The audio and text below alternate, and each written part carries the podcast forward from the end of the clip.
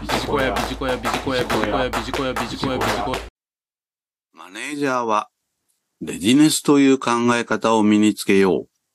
ということで、今回は情報提供をさせていただければと思います。レジネス。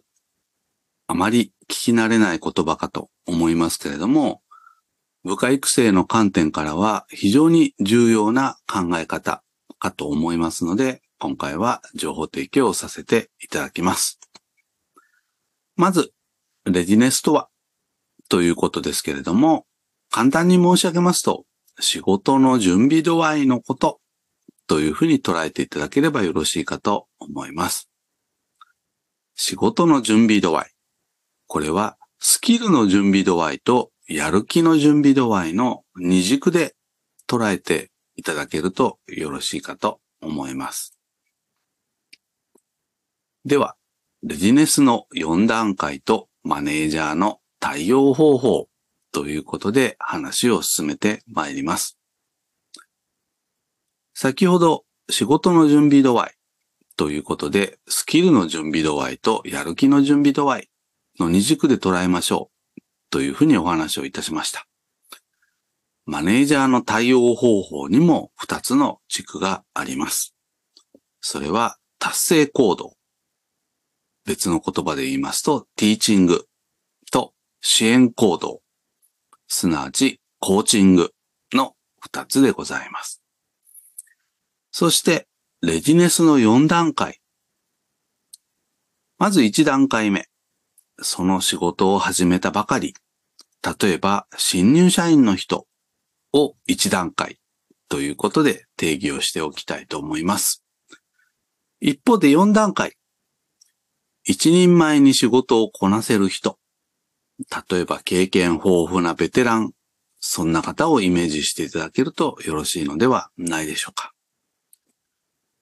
間の2段階、3段階ですけれども、2段階は、その仕事を始めたばかりの1段階の人よりも仕事に慣れてきた。例えば、2年目社員。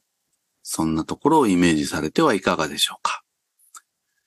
そして3段階。まもなく一人前の人。例えば3年目くらいの社員の人。そんな人をイメージしてみてはいかがでしょうか。レジネスの4段階をそんな形で考えていただきますと、マネージャーの対応方法が見えてまいります。1段階の人の傾向は、スキルはないけれども、やる気はある人です。ですので、マネージャーの対応方法は達成行動、すなわちティーチングに注力をしていくことになります。続いて、2段階の人の傾向は、スキルは上がっているが、やる気はまあまあ。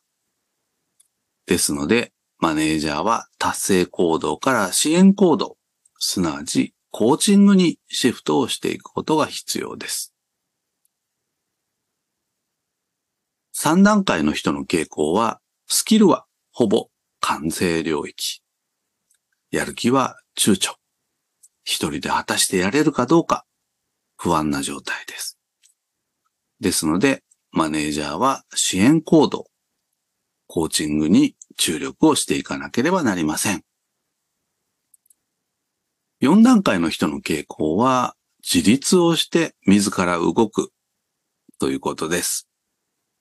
マネージャーは達成行動も支援行動も不要でありますけれども、そのメンバーを見守る必要がありますということです。3段階に落ちないように、もし落ちたらコーチングをする。そんな準備をしておきましょう。最後にまとめになりますけれども、このレディネスの考え方を活用して、メンバーの育成支援、こんなところをマネージャーとしては取り組んでいきたいものです。以上、マネージャーはレディネスという考え方を身につけようということで情報提供をさせていただきました。ビジコヤ